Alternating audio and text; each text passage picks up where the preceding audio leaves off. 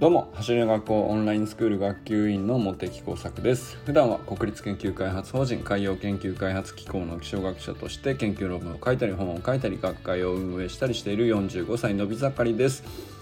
今日は尊敬の念は ディーエヌエー と同じ働きをするっていうことをね思いついたので話してみます。ちょっとね分かりにくくなっちゃうかもしれないけど、えー、頑張って話してみたいと思います。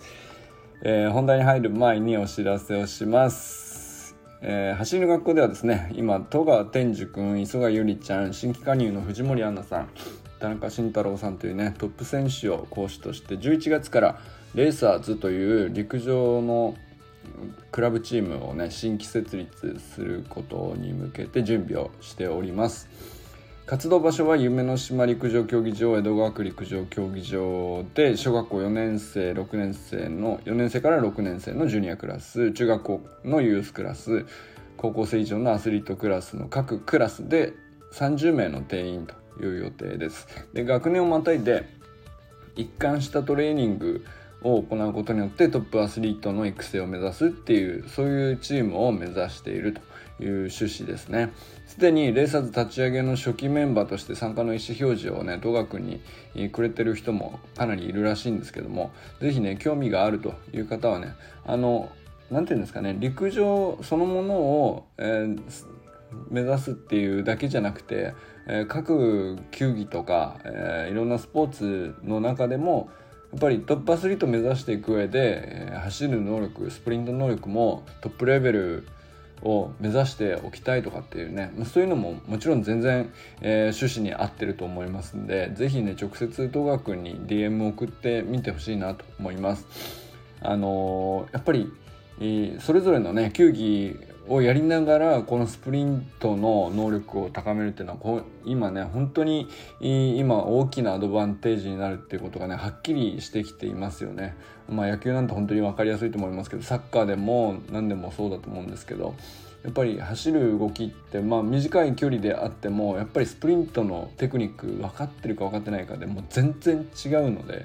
あのぜひねトップレベルをあの各分野で目指していくっていう人にとってはね、あの非常にいいチームになると思いますんで、えー、ぜひ、えー、興味があったらね連絡取ってみてほしいなと思います。ということで今日はね、あのー、尊敬の念は ディーエヌエー と同じ働きをするなって思いついたんですよ。思いついたっていうか、まあ、別にこれはね今日に関しては、うん、と受け売りの話ではないので、なんていうかある意味分かりやすく話せる自信はないです。なんですけど、うーんとまあ結構ね和田校長がいつもあの向上心がとても強いので、えー、どんな人からでも学びたいっていう思いが強くなって、尊敬の念がどういう人に対してもあの強くなるっていうような、なんかそういうつながりでねよく話されるんですよね。でな、まあ、なんかつながりそうだけど直接つながってるのかどうかっていうのはうんと必ずしもね一般的にはそういうつなげ方しないよなっていう気もしたりして、でもなん分かる気もするよねっていう、そういう感じだったんですよね。で、あ、なるほどなと思ったんですけど、これが僕が腑に落ちた、まあ、ある種の僕にとって納得できた例えっていう感じですね。あの尊敬の念が芽生えた時点で、うんとなんかね ディーエヌエー を引き継ぐようなものと一緒かなと思ったっていう、なんかそういう感じですね。 ディーエヌエー って、まあ、あのいわゆる遺伝ってやつですね。血のつながりの遺伝子のやつですよ。デオキシリボ核酸っていうやつですね。あのまあややこしいな、あの正式名称とかどうでもいいっちゃっていいんですけど、まあ遺伝子、体の設計図情報が含まれている、まあ細胞分裂するときに同じ細胞をこう分裂して作り出すっていうので、まあ人間の体ってこう増えてあのー維持されていたり、あの大きくなっていったり、まあ親から子が生まれてっていうことが起こるわけじゃないですか。まあ、だよく遺伝だよねみたいなことを言われますけど、まあ、実際遺伝っていうのはあるわけですよね。で血のそれはまあ実際遺伝っていうのは本当に血のつながりっていうやつで、まあ、ディーエヌエー を引き継ぐと、まあ、その ディーエヌエー の中にはその体の設計図情報全て含まれているので、まあ、同じような心身の特徴を、ね、親から子へと伝達させるっていう役割があるっていう話なんですけど、まあ、言ってみればこれはね、素質とか才能の正体とも言い換えられるかもしれないですよね。あのいわゆる生まれつきの部分っていうのはあの ディーエヌエー だよねっていう話としてもね、あの言葉としては言ったりするかもしれないです。でもね、あのじゃあ血のつながりがなかったら、まあその素晴らしい人がそこにいたとして、その人と、まあ、自分はつな血のつながりがなくて、じゃあなかったら何も引き継げないかというと、真似すればできるじゃんっていう、まあまあそれが後天的な部分ですよね。で、まあ、真似だけだったらあのやっぱり遺伝の方が強いんじゃないの、 情, 情報の強さとしてはさ、なんか特に何も考えなくてもそうなっていっちゃうみたいな感じだから、まあまあ確かに情報の、うん、濃さとしてはね圧倒的に強いですよね。でも血のつながりがなくても血のつながりと同じぐらい濃いものをね、人から人へ引き継ぐ手段っていうのが、まあ、あるとすれば、これが僕が尊敬の念なのかなと思ったりするわけですよ。でだからただ単純にちょっと隣にいてかっこよさそうだから少し真似してみるぐらいな話ではないんですよ。尊敬の念だと、もうその人になりきりたいぐらいの、もうその人だったらどうすんのかな、どうしてそうなれんのかな、こうなりたいなみたいなことを四六時中考えるような、あのー、感じですかね。まあ、あるいは、えー、なんだろうな、自分普段はね自分の軸で判断して生活しているけど、なんかこうピンチとか辛い時とか、なんか迷いや揺らぎが出る時に、なんか尊敬するあの人だったらみたいなことを考えませんか。なんかそういうことってあると思うんですよね。でその揺らいでる時ほど、うんとなんていうのかな、自分はどうしていいか分かんないみたいな状態の時ほど、まあ、真似することで得られる情報ってね、すごい自分の身になりやすいかなと思ったりもするので、まあ、そういう意味ではね、血よりも濃い情報を引き継ぐ可能性があるのかなっていう、だからまあ尊敬の念ってそういう役割があるなと思ったりするんですよね。まあ、尊敬リスペクトっていうのは、まあまあ辞書的に言うと能力、資質、業績、人柄、人格、普段の行いとか、まあ、そういうのから引き出される誰かに対する、あるいは 何, 何かものでもあったりするかもしれないけど、動物とかでもある、自然界とかにも対してもねあるかもしれないけど、まあその深い称賛とか肯定的な感情みたいな、まあ、それが尊敬リスペクトかなと思うんですけど、自分の行動とかな考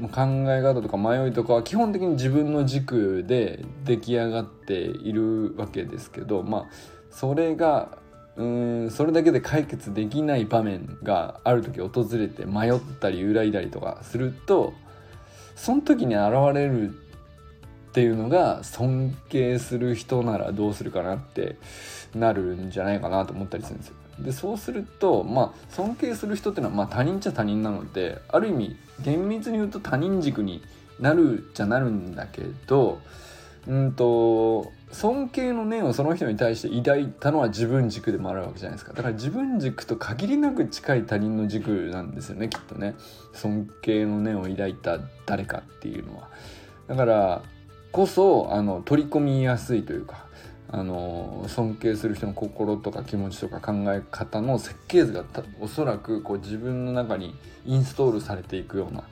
感じっていうのかな、まあ、だから自分軸に対して尊敬の念を抱く別の人の軸が融合するみたいな感じのことがね起こっているんじゃないかなと思ったりするんですよね。まあ、ちょっとややこしい例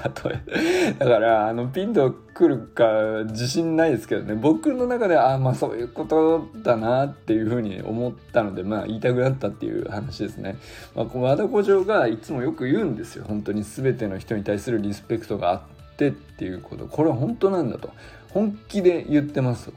あの綺麗事じゃないっていう、でそれはまあそうだろうなと、うん、そういうふうに彼を見ていると感じるっていうのはそれはそうなんですけど、でそれと同時にそれはなぜなのかっていうと、僕は自分の向上心がめちゃくちゃ強いことの裏返しだっていうふうに、